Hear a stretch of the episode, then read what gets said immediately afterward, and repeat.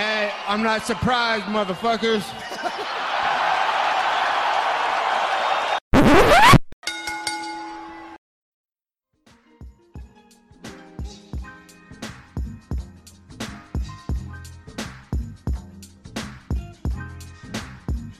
What is up, ladies and gentlemen? Welcome back to the Courtside Standout Podcast once again. I'm Josh Shavanoff. He's the one and only Angel Ortega. A lot to talk about this week. We got some UFC Vegas 38, UFC Vegas 39. Obviously, the biggest fight this week being Deontay Wilder, Tyson Fury 3. The trilogy going down in Vegas. As always, sponsor this week, Rogue Energy. You guys have heard about him by now. If you want 10% off your order, the leader and all of energy products. Use code SOUNDOFF at checkout. It's code SOUNDOFF at checkout for 10% off for all of your energy needs. Last Saturday night, Angel, it was a card. It was certainly an MMA event. Of all the events I've seen, it was one of them. I will say, though, it wasn't bad. I think we kind of agreed beforehand, before we started filming. It wasn't a bad card. It was a weird one, though. We can start off with the main event. Thiago Santos defeating Johnny Walker. Unanimous decision, all judges having it, 48-47. This was not a terrible fight. I didn't hate it as much as most people did, just based off looking at Twitter, looking at Instagram, stuff like that. People hated this fight. I thought it was just kind of two guys that were technical, knowing that they could get knocked out, so they were a bit more hesitant. What do you think about the fight? And personally, how did you score it? I had it for Santos. I thought Santos won. Okay. I mean, it was a close fight. Let's be 100% honest with that. It was a close fight, regardless of what anybody says. It was a close fight. Just keep it plain and simple. I mean, it wasn't – as much as you want to say, on that weekend, it wasn't the worst judge fight of the night or, that weekend, Mm-hmm. Of course. And honestly, I totally scored it for Santos, but ultimately it came down to that fifth and final round where he landed that huge overhand right that nearly dropped Walker. Had he not done that, I think he would have lost. I mean, didn't he land two big shots in that round? Or was it a previous round? Yeah, it might have been a previous round. I honestly only remember that last shot in the fifth, that one big shot. It's possible he landed another one, but just he landed multiple throughout the night, and then Walker ate multiple of them too. Yeah, Johnny Walker he showed that he had a bit of a chin on him after obviously Corey Anderson knocked him out, and then Ryan Spann nearly knocked him out in the fight before that. But as much as the story is that Thiago won this fight in kind of a weird, boring fight. I think I get your opinion on this because I've seen a lot of people really kind of obviously now he trains at SBG. Johnny Walker does. This is his third loss in 4 fights, and a lot of people kind of noticed that he was a lot more hesitant to pull the trigger. He was throwing a lot more feints, but he wasn't throwing much out in terms of output just to begin with. What are your kind of thoughts on Johnny Walker moving forward from here? I mean, dude, it's crazy to think about, but go back 2.5 years. He had one of the biggest hype trains we'd seen for a guy in a long time. I mean, he had 3 highlight reel knockouts against good guys all within the span of a minute. And obviously, they were grooming him to be the title challenger. Had he beat Corey, he would have gotten it. Now to 3 losses in the last 4 and switching camps. A lot of people are blaming his camp for the fight. What do you think about Johnny Walker moving forward? I mean, as far as a career, I don't know. I mean, I don't think he's in a bad place. I mean, he's still able to. Especially in that division, I mean, I feel 2 solid wins and you're back in the mix. I mean, look at Anthony Smith, Mm-hmm. It didn't take him that long. And granted, he did, come in as a replacement. What was it, the Jimmy Crute fight? He wasn't – no. He did fight that one. But I thought there was one in there that he came in and came in as a last-minute replacement. I might be wrong. Regardless, though, he found himself in good positions. Obviously stuff happened in some of those fights that led to – his advantage, right? In one of those, in the other 2, he came out and performed. Mm-hmm. So for Johnny Walker, it's just a matter of just stringing it back together again. It's not going to take very long. I mean, look at it again. Thiago Santos, those last couple losses, he just got to win over a name like Johnny Walker. He won't be too long before he's in that mix again. So mm-hmm. It's all a matter of time and whether if he decides to make the adjustments. And he's not a bad fighter, we know that. He's got the skill set to improve. To blame his camp, I mean. Yeah, was there things his corner was telling him that probably weren't true? I mean, you can say that. Yeah, there's no doubt about that. Is SBG the best for him? I don't know. I think he is the only one who knows that. Only a fighter knows who the best fit for him, Mm-hmm. No fighter, there's no camp. There's very few camps who go after a fighter rather than a fighter going after a camp. You know what I mean? Mm-hmm. Let's be honest. It's just a fact of life. No camp is going to be chasing someone or any fighter to be in there. You know, if you want to come, you can come, and it might work. It'd be very rare, the one that might be that, like, oh, yo, we want this guy because I think we can work with him well, you know? And maybe there is the rare occasion where, you know, their name gets mentioned because they're having a trouble with a particular thing, and they think they can help with the adjustment, right? And obviously it looks good on them, and they just like the guy and they want him to succeed, you know? So I don't know. Is it or is it? That's up for debate. There's a lot of great camps out there if he does want to change it. He's trained at multiple places. He's been all over the world. I mean, he's been at Tiger Muay Thai. He's been in gyms in Brazil. Obviously, he's been in gyms in America. And obviously, he's with SBG now. And obviously, he's getting married to a woman from Ireland, I guess. I don't know. I saw that he announced that he's engaged. So I'm assuming she's from Ireland. I don't know. I might be incorrect there. But, you know, let's see what he does going forward, if he does decide to change camps or not. I don't think he will. I don't think SBG is necessarily a bad fit. I mean, there's a lot of other great camps, in my opinion, with a lot of other great fighters. I mean, probably some of the best gyms in the world are in the States. You know, no disrespect to any of the gyms outside of the, you know, U.S. Obviously, I mean, we have AKA, fucking Elevation, Rufus Sport. I mean, all just those three gyms are fucking amazing. So, I mean, if he ever does want to change, I mean, America's the place to be. And obviously with the PI being such a big thing now, and the UFC being like, hey, use the fucking PI, you know, you have access to it. I mean, moving to Vegas would never be a bad option, but who knows what his plan is going forward. Like I said, it was not going to take a lot of wins for him to get back in the mix. Mm-hmm. Of course, and I just kind of wanted to get your brief opinion about that, obviously, because I've seen there's been a lot of talk about it, but I'm kind of on the same wavelength with you. I mean, ultimately, I don't think his corner did him, you know, a service, honestly, on Saturday with kind of John Kavanaugh saying that they were up, that they were clearly up, blah, blah, blah, blah, so on and so forth. Whenever it was a very, very close fight, I think that he needed more activity in order to get it done. They didn't tell him to put more activity out there, but also we're one fight in. I mean, he's one fight into this camp, like working with them. And honestly, I liked a lot of what I saw. I mean, as much as I enjoyed Johnny Walker's fighting style, his fighting style was not conducted to a long career. You know what I mean? Just balls out, doing crazy stuff. And yeah, it's really, really fun to watch. But we clearly saw, like, he hit the wall, and he hit it hard, dude.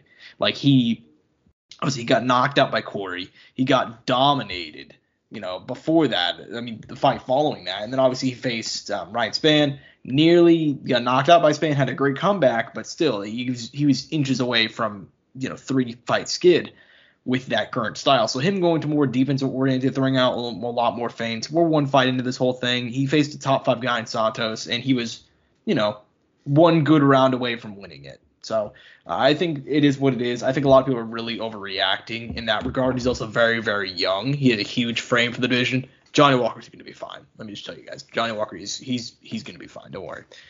Co-main event. This one, not a whole lot to talk about, but I did want to get your opinion. Kevin Holland, Kyle Daukaus, ending in a no contest. Round one, obviously, you know, the game plan for everybody now fighting Kevin Holland is to go and try and wrestle the shit out of him. Kyle Daukaus obviously tried to do that. Wasn't having much success. They separate. Massive headbutt. Unintentional, but still a head clash did happen. And Kevin Holland actually goes out. He gets knocked out. He wakes up on the ground, starts fighting off Kyle Daukaus. Daukaus ends up getting in a rear naked choke. And then after a seemingly 25-minute review, they decide to label the fight as no contest. Really, it seems to be pretty clear that most people think no contest is the right call. But do you think that it was the right call, kind of given that it's setting a precedence for the future? And also, are you cool with them running it back so quickly? Yes and yes. You know, okay. I'm on the page for it. The night of, I'm like, if that's not a no contest, that's bullshit. Mm-hmm. That was instantly what I said. And I was like, they got to run it back. And they are. So both guys are down. There was no animosity there. So let's fucking get it. Mm-hmm. Fair enough. One thing, I'll say this much. The fact that it's a no contest, great. Zero complaints about that. I am a little bit hesitant about them running it back so quickly. They're going to be fighting in, I believe, 37 days. Something along those lines. They're having a very, very quick turnaround time. And that's just, I mean, personally, I think even he didn't get knocked out by a punch, but he still got knocked out. So I think maybe they should be a bit more chill about that. I mean, we've seen what happens in the past whenever guys get rushed back after getting put to sleep, and it generally does not go well. And just for his brain, I don't think it should rush back so quickly. But, you know, it is what it is. As far as the rest of the card goes, I thought this was actually a pretty fun one. But just you personally, what are some of the fights you want to go and highlight? Let me have it up. Well, Alexander Hernandez, man, let's put it out there. I mean, he was kind of set up for this one. Let's be real, right? Mm-hmm. Let's just put it out there. It was kind of set up for his success. And look, he came out, he did it. They put him against a lower level guy. Okay, let's go up a step. Guy who's still a little lower than you, or a lower level competition than what you were fighting, and let's just build up again. Honestly, they just got to keep going that same direction with him. So it was a good thing, but obviously they need to also increase the competition so he's not also trailblazing through everybody that's coming through. And obviously it was a guy who came in on short notice, missed weight, I believe, and you know it was making his UFC debut. So there's a lot of stuff there. So maybe the next opponent will be also a good matchup for him, and also he'll be able to take something away from it and also get a good win for himself. Mm-hmm. Yeah. And honestly, I mean, it was a lower level competition, but I think he kind of needed that. I mean, he's fought, we went over it last time, but like he has fought a fucking murderer's row, dude. I mean, like he's fought the best of the best of the best in that division, and still all in his 20s. I mean, he's still, he just turned 29 last week. So honestly, I was fine with him having this fight, and he looked great, dude. I think we clearly see that, like, all the physical talent is there, man. He's just got to get it fine-tuned, and I'm not sure if he needs a new camp. I know that he did recently move to Factory X in 2020. So ultimately, it's we'll see what happens to him, dude. But I'm not going to give up on that kid, dude. He has so many good wins. He has so much good physical talent that, like, anything is possible for sure. I thought whenever he debuted in 2018, I thought that kid was going to be a future star. And I think he still might be. I mean, we'll still have to see, though. That was a hell of a knockout, obviously, over the debuting Mike Breeden, like you said, took the fight on short notice.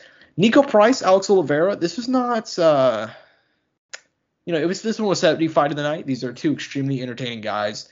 Nico, obviously, I'd say is the most entertaining fighter in the UFC right now, full stop. Alex Oliveira has put on banger after banger over the last few years.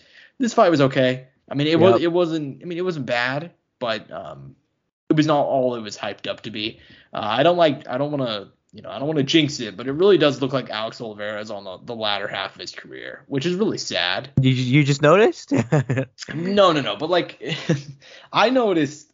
I mean, honestly, after the fucking Randy Brown fight, but it is still sad. I mean, he's riding a loss streak right now. Isn't he like 3, maybe even 4 at this point? He's lost 3 in a row, and I thought he lost to Peter Sabata and Max Griffin, which were his 2 fights before that. But and before that, he had lost 3 in a row. He had lost 3 in a row. You can make a very good case that he should be on an 8 fight losing streak. It's crazy that he's 33. He looks a lot older. Like, I'm not trying to be mean or nothing, but. Hey, dude, he's living that hard life, dude. I mean, he has 11 kids. He has 11 kids? Yeah, he has 11 kids. Holy fuck, that man. I believe don't quote me on this. I don't want to like give incorrect information. I think it's also that he has different baby mamas. 11 kids, 11 different moms. My God, what a guy! Cool guy of the week. That's not a child support. Oliveira. He also, I mean, just read his wiki sometime, dude. Like he got 2018. I know he had to pull out of a fight because a grenade was like thrown at him, Okay, so actually, I have it pulled up right now. Oliveira suffered a leg injury and went for surgery on Christmas Eve in 2018 to remove fragments of a grenade when he went to get gasoline for his mother's car in Chorizo, Brazil. And a grenade was thrown in his direction while his family members were on an altercation with thugs with machetes, knives, and a grenade. What a fucking badass. And then he also, 2019, Oliveira got into an altercation with a security guard during a party. Next morning, Oliveira showed up at his wife's apartment where he allegedly assaulted her, fleeing was seen in a motorcycle with their baby daughter. Allegedly. This is all alleged. And this happened 2 years ago, so I'm not really sure. What the fuck? I had no idea about any of this. This is how it ends. Oliveira also said they were only. This is in 2020. Like he gave a statement about it like a year later. Oliveira also said they were only having an argument and that they have not separated. On the contrary, his wife is pregnant once again. Oh, wow. Cool guy of the week, Alex Oliveira. It did not go his way last Saturday, but still forever cool guy of the week. Krzysztof Jocko defeated Misha Serkinov.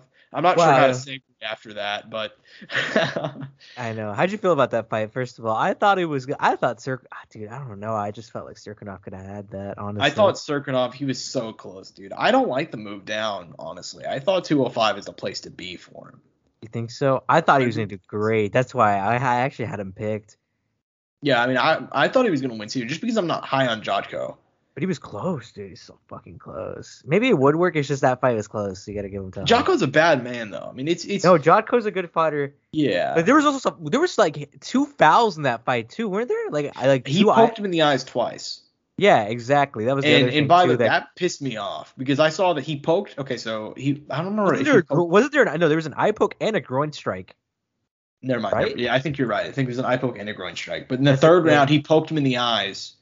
And Serkinov took a minute, and he was, like, talking shit to him in between. I'm like, how do you not take a point from the guy at that point? Like, he's yelling. He's talking shit across the octagon. I mean, he wasn't going to his corner either. He was, like, trying to get up in his face while, you know, Serkinov was taking his time. I think that's why I was mad. I think that's why I was mad about that fight, because there was 2 or 3 fouls in there, and I was like, really? This fucking blows. Yeah, and I don't know. I thought he should have honestly taken a point after that. I'm like, how are you gonna do that, man? How you gonna do that? But yeah, I mean, as far as the rest of the card goes, I mean, there were ultimately a couple of other ones. Casey O'Neill picking up a nice win over Antonieva Shevchenko. What is Antonieva doing at this point? You know what I mean? What is her game plan for the UFC? Because she's 36 now. We ask this every single time she fights, man. But here's the thing. It's like whenever she first came in, there was kind of – I was like, why are you fighting at 125? But I kind of got it. Because whenever she was coming in, it was like she's undefeated. She talked about in interviews. She's like, I'm going to beat girls before they have the chance to even get to my sister. And I'm like, oh, that's pretty badass. Like she's the big sister. And she came in. She wrecked a couple girls in a row. She was on one of the first Contender Series seasons. I think it was season 2. And then, you know, it looked like she was undefeated. She had a kickboxing background. She was like a champion and blah, blah, blah. And then she just got dominated by Roxanne Modafferi, and it's been all downhill since. But this one was really bad because she was tuning her up on the feet, but she just could not even have the most basic of takedown defense. So Casey O'Neill just took her down again and again and again. Eventually got the TKO. So I don't know what she's doing, dude. I really don't. But we got to give a quick shout out to two fighters who are now, one of them is retired. One of them is out of the UFC. Two Brazilian legends. One of them being Betch Correia, retired. On Saturday night, we talked about it last. She missed weight once again, but she went out. She announced her retirement. A pioneer of women's MMA. You know, I guess technically women's UFC fighting. She's been in there since like 2013. You know, she's been there for a long time as far as women go. And then shout out my boy Johnny Eduardo, who did get cut earlier today. And honestly, I forget about it sometimes because his record's not that crazy. He 28-13, only 41 fights. That's a decent amount. Angel, this man's been fighting since 1996. He is on the verge. Yeah. What the fuck, really? He's on the verge of his 25th year anniversary of fighting. He's been in the UFC for a decade, Angel. Nobody remembers because he fights yearly. Everybody forgets it, and he doesn't look old. But he's 43 years old. It's just insane. It's just insane, dude. But yeah, he did get cut, unfortunately. Yeah, he's been fighting since 1996. He said he's going to continue his career. So good for him. But I don't know, dude. And then obviously that was a tough fight against Alejandro Perez. I never liked that matchup for him anyways because Alejandro Perez, pretty good guy. He just had a rough streak there. And I guess one last fight to talk about, Douglas Silva d'Andrade. This is a bad man right here, dude. I feel like because he's had a couple of like tough fights, people have kind of forgot. This guy that came into the UFC 22-0. He lost to Zabira, obviously good dude, trained with Habib. He lost to Rob Font, he lost to Pyurian, and he lost to Lerone Murphy. That's it. He has wins over Marlon Vera, Henry Baroni's, Cody Gibson, Henan Barrow. Like, he's a bad man, and he fucking flattened a dude on Saturday night. So shout out Douglas Silva Andrade getting back into the win column. But Angel, this fight card this weekend, a bit of an up and down one. It is going to be taking place earlier because there's a huge heavyweight boxing match going on, obviously, which we'll talk about later in the show. But main event, dude, honestly, for the strawweight division, as far as women's MMA goes, I said it, you know, while we were talking off air, this is about as good as it gets, dude. This is straight up as good as it gets. Mackenzie Dern, 28 years old, ranked number 4 in the women's strawweight division, 11-1. Obviously, she took some time off after having her kid, and she's come back in full force, dude. She's come back in full force. She's beaten Hannah Cyphers, Randa Marcos, Verna Jandijaroba, and Nina Nunes, all in very lopsided fights. None of them were close. She worked her way up all the way to number 4, like I said, taking on Marina Rodriguez, also the fellow Brazilian. 14-1-2, only lost to Carlos Barza via split decision. After that loss, she rebounded with nice wins over Amanda Ribas and Michelle Watterson. It's a very close matchup, very clear striker versus grappler matchup. I feel like UFC's been doing a lot of these lately, a lot of very clear grappler versus striker matchups. But Angel, what are your thoughts on the main event of UFC Vegas 39? Absolute fucking banger, like you said, for that weight class. I mean, those are probably what, the two most talented kind of gals, like pushing their way up the division and trying to reach that. Obviously, Amanda Ribas also in the mix, who obviously recently had a loss against Marina Rodriguez, which that's why we find ourselves here. I'm assuming that would have been the other matchup if she would have lost or would have ended up winning. But, you know, we find ourselves here, man. And I mean, it's exciting. Like you said, classic striker versus a grappler matchup. It just depends. You know, and we say this a lot of times, but it's just going to come out who executes their game plan better, right? Obviously, Mackenzie Dern now with the more improved striking. I mean, a little prone to not go for the takedown as soon as she can, but obviously doesn't have the highest takedown percentage at times. I mean, she'll get them, but sometimes it's kind of hard there. But she can still get to submission even without the takedown. So it's not like she needs it anyways. That's the one thing about her, that she doesn't necessarily need the takedown to get to the submission. And if she ends up on her back, she's just as dangerous as she was on top. And Marina Rodriguez, man, I mean, obviously her striking early on, if she can set the pace really well and throw out those leg kicks, get a range established, make it hard for Mackenzie Dern, not allow her to come in. I mean, it's kind of really set up for her. I just think that right now, if Dern is really on this, you know, path where her striking is, you know, is better established, she has this great jiu-jitsu, she could probably beat Marina Rodriguez. Mm-hmm. For sure. And I also think Mackenzie Dern's striking has always been a bit underrated. It's obviously a bit rudimentary. It's very basic. But, dude, she has a lot of power in her hands. She's a great right hand in general. I know that she's been training boxing under Jason Perillo. So, I mean, I think her striking is getting better.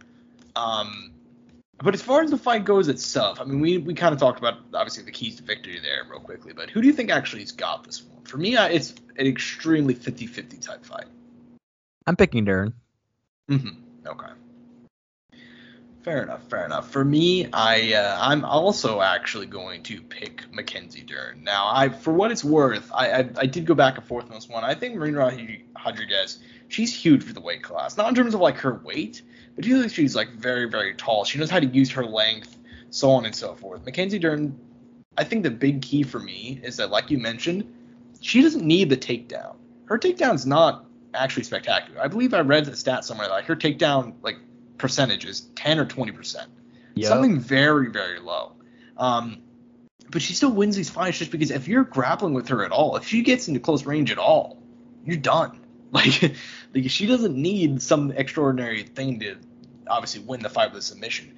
And Marina Rodriguez has okay jiu-jitsu. I know that she is a purple belt. I know that she's not.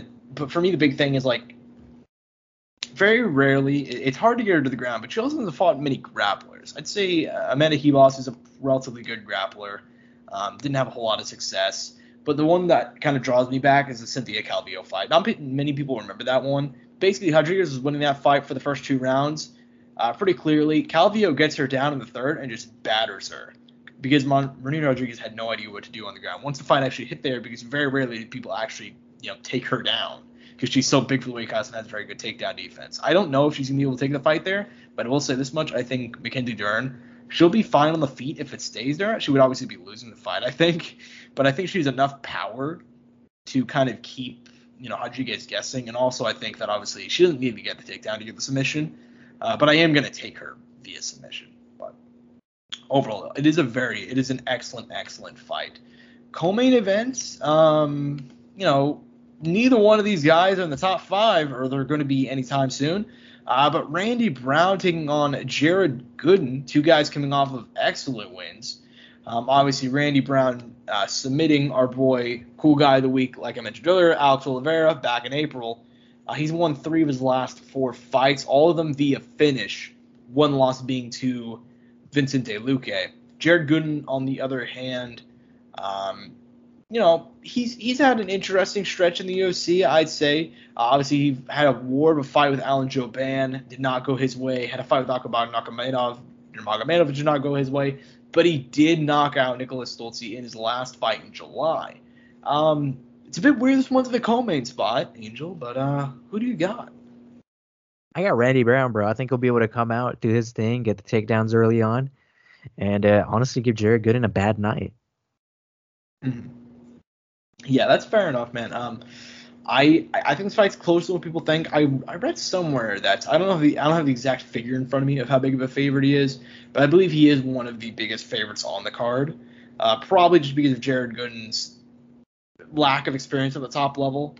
I mean, like his win over Nicholas Stoltz. I think when you say Stoltz took that fight on like 2 or 3 days' notice too. So not a whole lot there for him. So I'm going to take Randy Brown as well, but Jared Gooden has a lot of power. He's very tall, very lanky, so anything can happen, though. As far as the rest of the card goes, my man, what are some of the other fights you want to highlight? I mean, let's just go down one, man. I mean, Tim Elliott, Matheus Nicolau. I mean, Nicolau had that, what was it? Who did he fight? Was it Cape before this? Yep. Yeah, Manel Cape, and a decision that was close, but I didn't think he got at the time, and obviously Manel was having those issues with the output and not winning fights because of it. You know, I mean, he's a good guy. Don't get me wrong. I mean, he has a good record, but wasn't impressed with that. And but prior to that, he had lost to Dustin Ortiz in the first round finish. Now he finds himself with a former title challenger, Tim Elliott, Lee Summit's very own. Lee Summit's very own, Tim Elliott. Yeah, man. I like this fight a lot. I really, really do. I mean, I'm on the same side as you. I don't think Nicolau did enough to win that fight against Cobb, but it was close enough to where I didn't really complain about it. So, I mean, but still, dude, shout out Tim Elliott. Tim Elliott on the quietest 2-fight win streak I've ever seen. Wins over Ryan Benoit and Jordan Espinoza. If he picks up this one, he's getting there, dude. And it seems like improbable too, right? Because he's ranked number 9, but there was a point in time where like he lost 3 fights in a row. He lost 4 of 5, but also whenever you look at the names he lost to, goddamn, none. Here's the funny part: none of these guys were even in really title contention whenever you fought them. They just so happened to all be top 5 guys now. Figueroa, he fought him before he was champion. He lost via guillotine. He fought Oscar Askarov, and one of Askarov's first fights in the UFC, I believe. And then he fought Brandon Royval in a fight of the night that he lost. Obviously, since then, he's picked up 2 dubs in a row. He's taking on Nicolau, like I mentioned. That's going to be a banger of a fight, dude. That's a hell of a fight. And while we're talking about the main card, dude, let's just go ahead and go one down. I'm still on the Maria Agapova train. It does not stop, my guy. It does not stop. I've hyped her up so much from watching her in Invicta just completely wreck girls, okay? One of the most violent female fighters I've seen. She fights like she's on coke, honestly. Like, there's no other way to say it. She fights like she's on coke. She comes sprinting out of the gates. Now, doesn't always go her way because of that, as we saw in her last fight against Shayna Dobson, where she gassed out seemingly immediately. But, you know, she's taking on Zabina Mazo, which should be, you know, both very young girls. They're both 24. I'd say Sabina is much more proven, but I still think Maria, she may pull it out, man. Big fan of hers as well, still. And then also Daron Winfield Haas should be a fun one. And, you know, we talked about it a little bit off air, but Alexander Romanov, for some reason, is taking on Jared Vanderhoek. None of that doesn't make a whole lot of sense to me. But not only that, but he's on the prelims. He's one of the earliest fights on the card. That's a bit strange, man. A bit strange. That is pretty weird that they kind of put him there out of anywhere they could have put him. Yeah, so that personally makes no sense to me personally. But one last fight I do want to highlight, man. And something I mentioned to you off air. It's like one of the weirdest fights. It is the fight, like, it's one of those ones that, like, if you told me that he got made on short notice, it would make sense. But this fight, they just booked it. Like, they just decided to put these two dudes together. Steve Garcia is a guy that normally fights at bantamweight. He's actually only had one fight at featherweight, and that was in 2018. So he's been fighting at bantamweight. He had a run in Bellator there. He didn't do a whole lot. He notably lost to Joe Warren and Ricky Tercios. His best win was Sean Bunch. He gets signed after – well, actually did not get signed out of the Contender Series in 2019 because he missed weight for bantamweight. Goes on, fights an LFA, gets short notice called to fight Luis Pena at lightweight. And I guess he just decided that he liked the weight, fighting up 20 pounds to normal because I guess he's going to be staying there for this fight. And he's fighting Charlie Ontiveros, who normally fights at 170. So for some reason, they're just putting these two guys in the middle. And I will actually encourage you guys, Charlie Ontiveros is one of the weirdest signings. Now, I will say, I know they signed him on short notice to fight Kevin Holland back last year. But even withholding that, I'd encourage you guys to go take a look at Charlie Ontiveros' Tapology page. It's a little bit strange, man. It's a little bit strange. I want to say he has one win over a guy with a winning record. So do with that information what you will. Obviously, he lost immediately to Kevin Holland in their fight back in October of last year. So he's making his return. This is a very weird fight, though. On paper, the weirdest fight of the weekend. Two guys not normally in either one of their weight classes just decided to meet in the middle for no real reason. There's no beef between them. They just UFC decided to make it. So, Angel, is there anything else on this card? Anything else on this card you want to highlight? Well, the fight that's been tried and made multiple times of Phil Haas versus Deron Wynn finally happening. You remember Deron Wynn, Josh? He's the 5'5", death, right? I don't know if that was him, but he's 5'5", Josh, and he fights at middleweight. Costello, it says 5'6". He's like 5'5". He fights out of AKA. DC's he's on like DC 5'9" type stuff, huh? Yeah. But he's 5'5". That's the thing. He's actually 5'5". Like he's actually like short, and he's fighting at middleweight. He's taking on Phil Haas, who Phil Haas is like a legit 6 foot. This fight's been made or been tried to made like a few times already. It hasn't happened. Hopefully it happens this Saturday. So who knows if that's gonna go? And I have one more. Silvana Gomez Juarez is a girl that I've had like an eye on because sometimes I'll go on Tapology and click around and look at records, see people who they fought. She was supposed to fight on the Contender Series. I don't know if it was this last week or the upcoming week. The UFC just said, fuck it, we need someone to replace because Lupita Gonita's opponent fell out. And she's coming in as a replacement because she was already going to make weight anyways. And she's 10-2. I don't know too much about her. So I'm definitely excited to see what she can do this upcoming Saturday. Mm-hmm. Fair enough, man. And I was not joking about that either. Deron Wynn, after his loss to Gerald Mearshart back in March 2020, tested positive for amphetamines. So, yeah. Maybe it wasn't coke. It could have been something else, man. It could have been. I will say this much, though. He's a guy that, man, I wish he could get his weight under control. I really wish he could. Go take a look at, like, his wrestling history. Dude is legit, man. The fact that he's winning fights at middleweight. He beat filthy Tom Lawler, who is, he fought in the UFC for a long time, dude. I want to say he's even winning fights in the PFL now. Tom Lawler's a bad man. He's beaten Patrick Cote, CB Dalloway.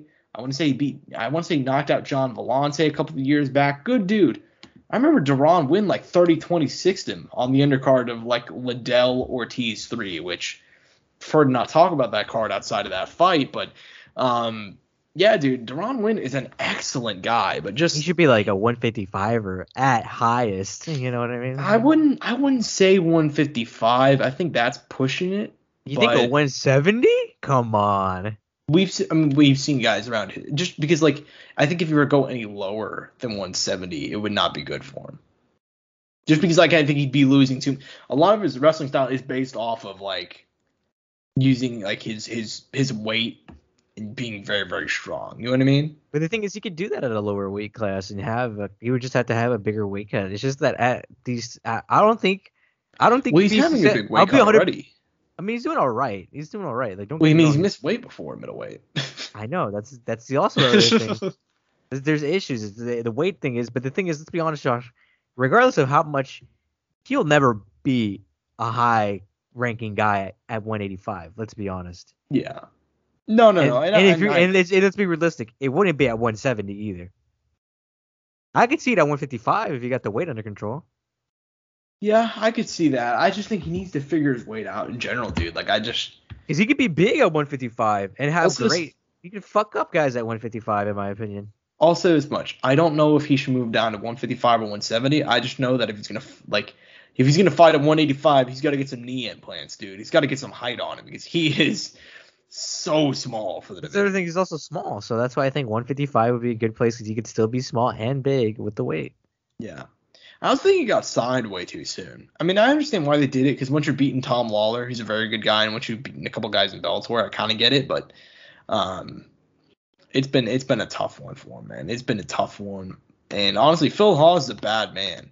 So it's not exactly going to be just an easy walk in the park for him, dude. I mean, Phil Hawes is coming off of what, 3 wins in a row in the UFC? Beat Kyle Daukaus. I know he knocked out Jacob Malkoon. Yeah, 3 in a row. So, and his only losses are to Julian Marquez and Luis Taylor. So he's lost to good dudes too. So it's a really rough matchup for him, dude. That's a tough matchup. But yeah, finally we're getting that fight. For some reason, Mick Maynard, Sean Shelby, they should have a really big hard on for watching that fight or wanting to make that one, I guess. So it is what it is. But Angel, I kind of feel like we mentioned it top of the show. Kind of mentioned about how the UFC's counter-programming around this to avoid it, but it's time. And you know what? I'll give you props, man. Anytime I drew the line a couple months back. I'm sure you remember. I was like, I'm not talking about this fight until it happens, just because it has been postponed so many different times. I think the original number is 4 to this point. It was originally scheduled for July 18th. The trilogy. Obviously, you know, we're discussing Deontay Wilder, Tyson Fury 3. Obviously, they had a first fight in 2018 December. That was a controversial draw. I know, Angel, you and I both agree that was completely fine, but a lot of people like to bitch about it. They pretend that it was like the worst robbery of all time because people like Fury. Okay. They had a rematch in 2020 February. Obviously, Fury won that one. They then had a trilogy fight scheduled for July 18th. That was postponed, obviously, due to COVID. It was then postponed to October, then December, then it was postponed to July, and then it finally got made for October. So here we are, Angel. After all this time, seemingly, it seemed like this trilogy was not going to happen. Obviously, Fury and Joshua will go down in the pantheon of amazing fights that never happened. Well, not necessarily. It could still hypothetically happen, but that one was pretty much they had the deal of, you know, you guys got to win your fights and then it'll get made. And that obviously didn't happen. 18 months after their second fight, damn near 3 years after their first. What are your thoughts? Just a couple of days away from Deontay Wilder versus Tyson Fury 3. It's heavyweight, man. What do you ever expect, right? That's the one thing we love about heavyweight boxing. You never know what's going to happen with these guys. Because there's always the possibility of that just big hand landing. I mean, let's be honest. I mean, what was it now? I don't know when this fight happened. Actually, it's probably been a year now. Our boy Povetkin, man, he came out and got the finish over what was his name, Dillian White. I mean, he was getting beat up, man, until he landed that fucking uppercut and put out Dillian White. I mean, that's shit that can happen. And for Deontay Wilder, he doesn't necessarily need to land that uppercut. I mean, he can land just that right hand somewhere near the head, man, as long as it's clean and it's not even perfectly, he's not even perfectly down on his feet and has his hips turned or anything like that. He just needs to land it somehow, wildly flailing. And obviously with Fury, man, we know his style. You know what he's capable of. We know he's super weird, awkward, heavy movement, light on his hips. I mean, we know the matchup at this point. It's dependent on what's going to happen. You know, if Tyson Fury is going to come out again, bring some pressure, or if Fury has improved anything, or if Wilder has improved anything, and he's improved his just raw boxing skill, and is able to kind of have a better game plan as far as like if he's on the back foot, I can do this, I can set up a counter, and just do something different than look for the right hand the entire time, which is something that it's been his bailout for his whole career, but it's worked his whole career for 40 fights, so there was nothing to change. Now he finally found a guy who was able to move around the shots, be able to eat some of the shots, has experienced the shots twice now, and is going to have to make the adjustments. Mm-hmm. Yeah, and honestly, I think that it is very, very interesting to me personally. Just kind of, I feel there's a lot of people riding Wilder off, simply just because of how the second fight went. And I don't think I think this fight is more likely to be like the first fight than the second. Not because I think Fury's going to come out with the same style, but it's important to remember part of the reason why the second fight was so lopsided is because in the third round, I believe, that first knockdown happened, and that knockdown happened because obviously he hit him on the side of the ear. His equilibrium was lost for the entire rest of the fight. I believe he had a busted eardrum or something along those lines. I don't know. It was fucked though. Yeah, he had no balance for the rest of the fight, and he still made it to round 7. And that's part of the reason why he couldn't throw anything back. So I think that's not entirely indicative of his performance this time around. Also, plenty of time to heal. Yeah, and I think that he's done all the right things. Now, I don't like that he's still doing the whole, saying Tyson had loaded gloves, all that stupid shit, because honestly, I mean, if he wants to call Tyson Fury a cheater, he can call him a cheater. Tyson's tested positive for roids. We know that. That's not if you want to go there, sure, fine, but don't create conspiracy theories and I don't like that mindset from him. But in terms of internally, he's handled everything the right way. He's changed his entire training situation. And you can argue maybe that's doing too much because it was obviously his first loss, and it was weird circumstances, but he didn't have his legs under him and stuff like that. You know what I mean? But still, I do like the fact that he is completely willing to go to a guy in Malik Scott who is a very, very good boxing mind. Obviously those two fought years ago, but he went to him. He's like, be my head trainer. I'll work under your tutelage, all that stuff. And he's completely, switched around everything within his camp. I know he got rid of Mark Breland. I know he's still friends with his other trainer. I want to say JD's, but I don't believe he's a big part of his camp this time around. So he's changed internally everything around. He seems ready to go. He seems intense in this one. I know that obviously there's a whole lot of hype hitting on this one for Tyson. I know that he is a 3-1 favorite. Angel, I know that you mentioned it's very, very hard to predict heavyweight, but if I were to go ahead and say, gun to your head, who do you got on Saturday? I'm picking Bob Squad. No. Yes, I am. How? Why? Why the fuck not? That's exactly why, Josh. Why the fuck not? You know what? Fair enough, man. Fair enough. You're going Bomb Squad. You're obviously going Deontay Wilder. I'm assuming you think it's via knockout. I'm sure, right? It has to be. That's the only way this fight can fucking end, and this trilogy can end. It has to be a knockout from either one of them. It has to be. I don't care what happens. Tyson Fury either has to knock out Deontay Wilder, or Deontay Wilder has to knock out Tyson Fury. This is how this has to fucking end. Fair enough, man. Fair enough. I'll go ahead and give you that. So I refuse these guys going to a decision. Fair enough, man. Fair enough. So I'll say it. I'm very surprised that you're actually going ahead and you're actually going that way. I am actually legitimately very surprised. But as for me personally, man, I gotta go Bomb Squad. So I got Tyson Fury to dominate. I love that energy.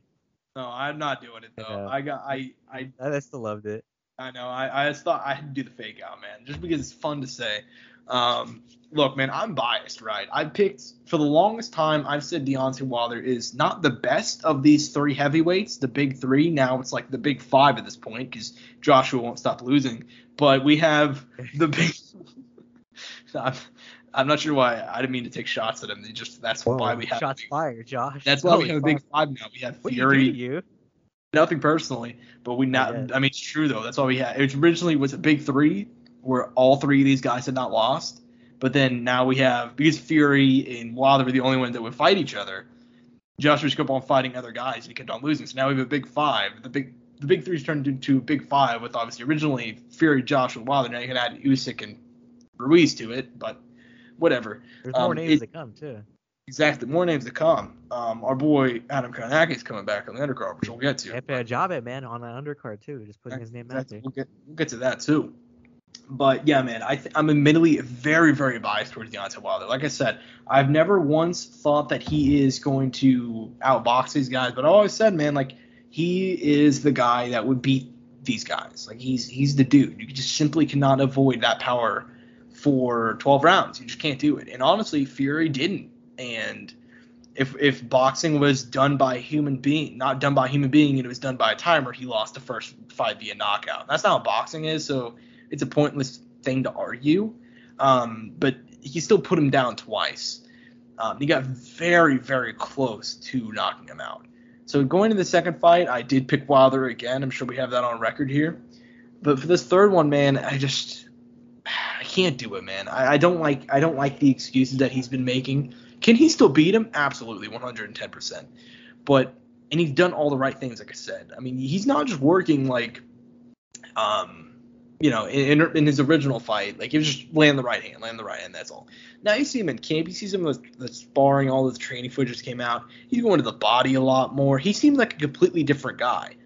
But I truly believe once he gets in there, Fury starts going on. I think he's going to do the same game plan as the second fight. I don't think he's going to go back to that first game plan at all. I don't think that's going to happen. I think now what him and Sugar Hill kind of discovered is that, like, Fury, he's very, very agile. He's very, very good with his movement. And we always knew that on the defensive side of things. I think, like, they've entirely discovered, like, oh, yeah, shit, that works on offense, too. Like, so, and I think now they discovered that, like, all right, well, let's keep on moving. Let's keep on getting better.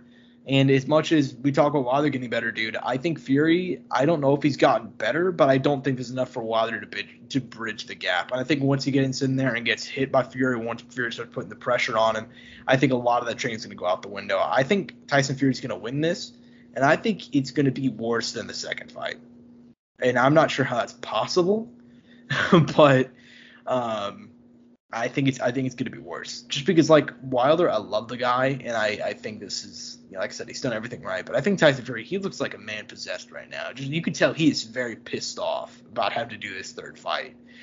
Just because he saw all the dollar signs go away once Joshua lost. And I think he's going to take it out on Deontay Wilder. It sucks that we're having this huge trilogy finally come to an end, but it is what it is, man. We're going to finally get an epic conclusion on Saturday night, one way or the other. Undercard. Very rarely in boxing do we talk about undercards, my guy. But let's go ahead and get into it, dude. Obviously, there's a couple of different fights in this one. Obviously, Frank Sanchez taking on Efe Ajayi, like I mentioned. Robert Holinas taking on Adam Kownacki, Jared Anderson back as well. There's a couple of other fights I know as well as the undercard that I don't have listed in front of me. But as far as some of the undercard fights, what do you think about some of those? I mean, they're all bangers, dude. Like I told you, dude, I don't have the full list in front of me, but I know, like, for once, it's like, that's worth your money, you know? Honestly, like, I'm not telling you to buy it, but if you want to buy it, it's worth your money. Like, actually legitimately worth your money. Because some of those fights are going to be fucking wars. Some of those have a lot of, you know, like, what's the word I'm looking for? Like, things that could happen after it. I can't think of the word right now. Connotations? I don't know. Is that the word for it? I don't know. There's some stuff that, you know, depending on the result, other things might happen because of them, which are going to lead to other greater matches, essentially, is what I'm trying to put. I don't know why I couldn't word that better. Mm-hmm. No, you're good. Yeah, man, I completely agree. And for me, like, the biggest fight here, I mean, there's a couple of very, very good ones. Adam Kownacki taking on Robert Holinas is completely flown under the radar. I mean, you didn't even know what was happening. And it's sad because those are the, probably, outside of the two guys obviously getting the card, they're probably the highest ranked guys, you know? Yeah. And obviously, this is a rematch of their fight, which happened back March 2020. Hellenius was honestly getting battered before landing a massive right hand, taking Kaunaki out of it. Ends up getting a TKO in the fourth round. And that's all. It was one of the better feel-good stories because I believe once he won that fight, he technically was named the mandatory for AJ, but it didn't come together mainly due to COVID and a bunch of other stuff. And so now they're going to be running it back. And Kaunaki is one of those guys that a lot of people have very, very high hopes for. I still do as well, honestly. I think, like, if you look at his record, I truly think that Hellenius' fight was a bit of a I think it was honestly just a case of him having a lot of very, very tough fights back to back to back to back. His entire style is just predicated on moving forward, looking for the knockout, and doing a lot of throwing an insane strike count, but also his defense leaves him open for a lot of big shots. And I think he just, I mean, he took, like, what, 1,000 hits, 1,000 strikes in that Areola fight? Something insane. Yeah, I forgot about that. You're right. Yeah, I believe they both threw 1,000 in that one. So it was a banger, yeah. Yeah, and then he turned right back around, like, 5 months later, and then he obviously fought Hellenius. So, yeah, definitely a tough one there, although very, very good fight to have on the undercard. Like you mentioned it, dude, honestly, it's very difficult for us to say, like, you should go buy this card. But honestly, like, whenever it comes to anything, like, not necessarily MMA, because UFC's been stacking the shit out of their cards. And they're only getting more stacked. They're only getting more stacked. And that's why they keep on doing nothing with the fight nights. But, yeah, they're only getting more stacked. But, yeah, as far as boxing, dude, I don't think we've ever once recommended for people to buy it. And I wouldn't recommend people buy anything, honestly. But I will say this much. At the very least, you'll be getting what you're paying for. This one, yes. Yeah. Or you can just go to your local Buffalo Wild Wings and do that as well. That's likely what I will be doing on Saturday night. But not me. And as far as the rest of it goes, as far as the rest of this card goes, as far as boxing, MMA, is there anything else you want to talk about before we close out? Josh, we forgot one thing. MVP versus Lima, my guy. Oh, my God, dude. Oh, man. The real controversy of last week. I missed in the run. My bad, guys. My bad. It was so bad you forgot about it. You know what? I got to say it. Wasn't that bad of a fight. It wasn't that bad of a fight, no. I'll be honest, no. It just was not what people wanted. Yes. Yes. That's I will go ahead. I will ask you this because I put out a tweet which triggered a couple of different people. I said that I said something along the lines of "Say it with me, everybody. Not every close fight is a robbery," and that triggered a couple of different people. Just because a lot of people, you're not wrong about that. People hate MVP so much, dude. Like they cannot clear their head. Like, they really can't. So he gets a close decision, and he's a terrible human being. He is a terrible human being. The judges were paid off, actually. I think we need to talk about that. Okay, so let's just go ahead and jump straight into it, dude. Like, A, what did you think about the fight? B, what did you score the fight? Because I thought it was an all right fight. I didn't think it was amazing or anything. It was okay. Nothing great. Should have been a five-rounder, honestly. But which Bellator has now officially changed. Yes, officially. Thank God. Holy fuck, I can't believe that was in a thing before. It doesn't take effect until January, though. So sadly, the upcoming ones like Fedor Johnson. Which is so fucking dumb. But whatever. Honestly, though, for Fedor, that's probably a good thing. So that fight's going one round, dude. Oh, it's going one round. Yeah, dude, Fedor's knocking out Tim Johnson, I know. No, it's not. Yes, he is. Tim Johnson is legitimately good. Like, it's not happening. I know Fedor is not. Oh, so now you want to suck Tim Johnson's dick? But I'm when not, I was hyping up Tim Johnson, no, I'm just saying he's good. Okay, fuck off. I don't want to hear this. Fuck off. Oh, I'm sorry because you have your fucking Tim Johnson fucking body pillow, bro. I'm sorry because I didn't think that'd be a big body pillow. I'm sorry. I'm sorry that I didn't think he did great in a fight. He lost. I didn't think he did great. I just thought he deserved more props prior to the fight. Hold on. So you thought he deserved more props prior to the fight? Yes, because I thought he's a legitimately decent guy. No, he is. But here's the thing. I never said he wasn't that. And you know what happened? You know what happened in that fight, Angel? He lost, yeah. Like I thought. All five rounds. I mean, there probably was one in there that was arguable, but whatever.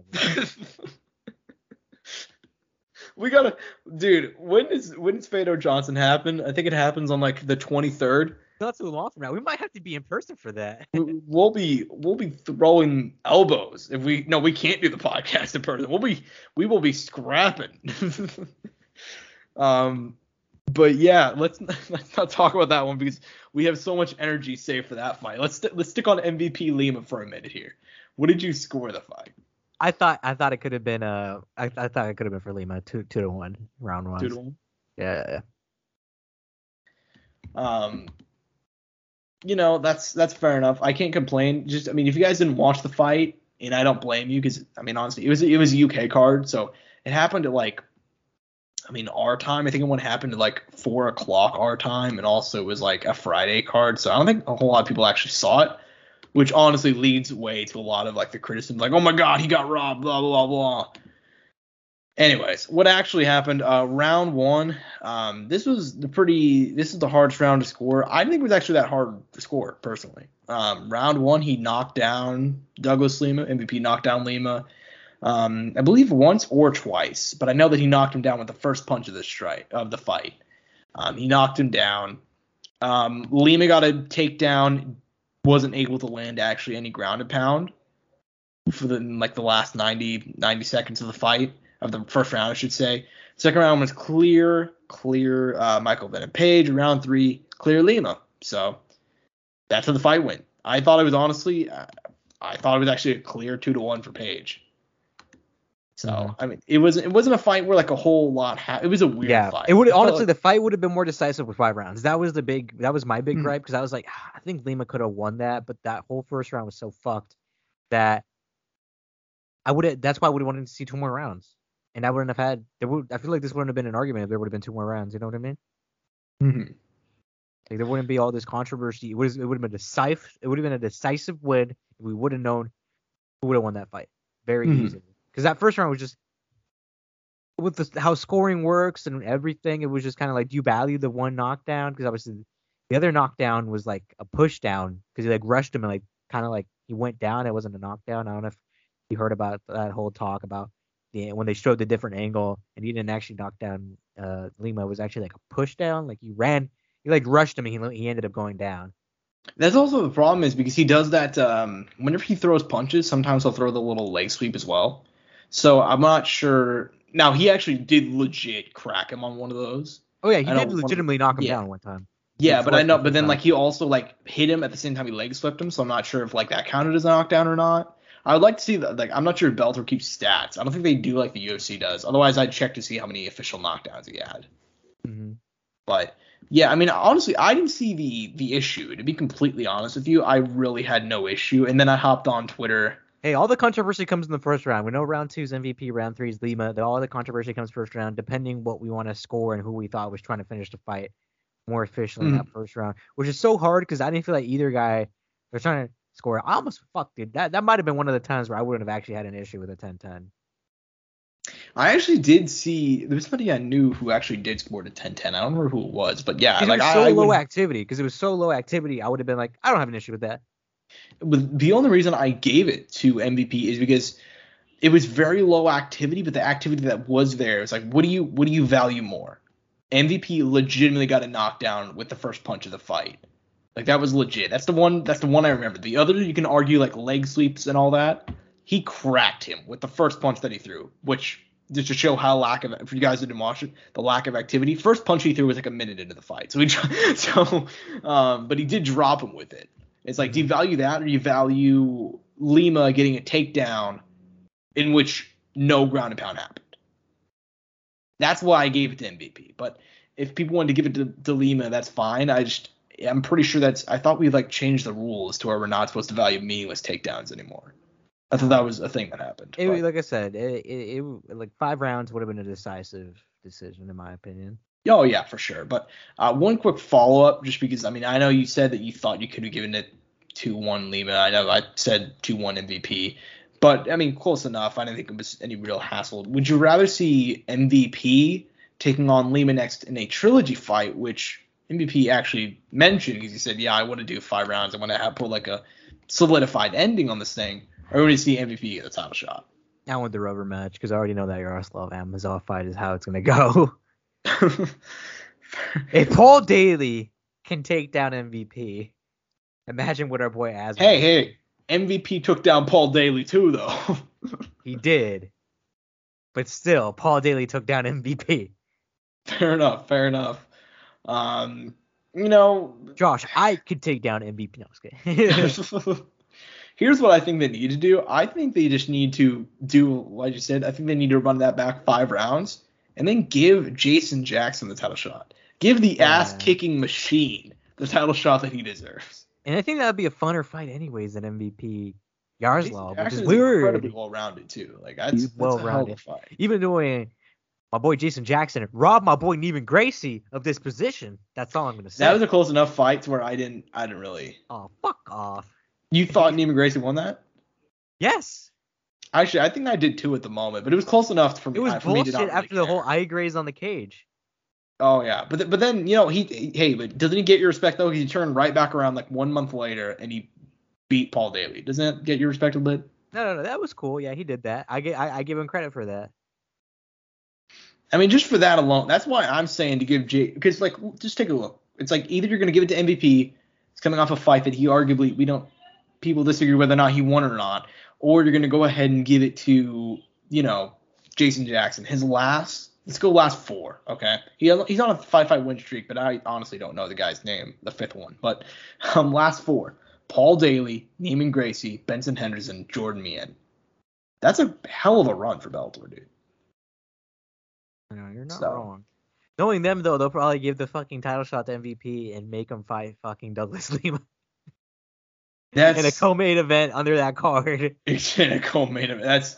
That's super accurate. Yeah, I mean, I don't.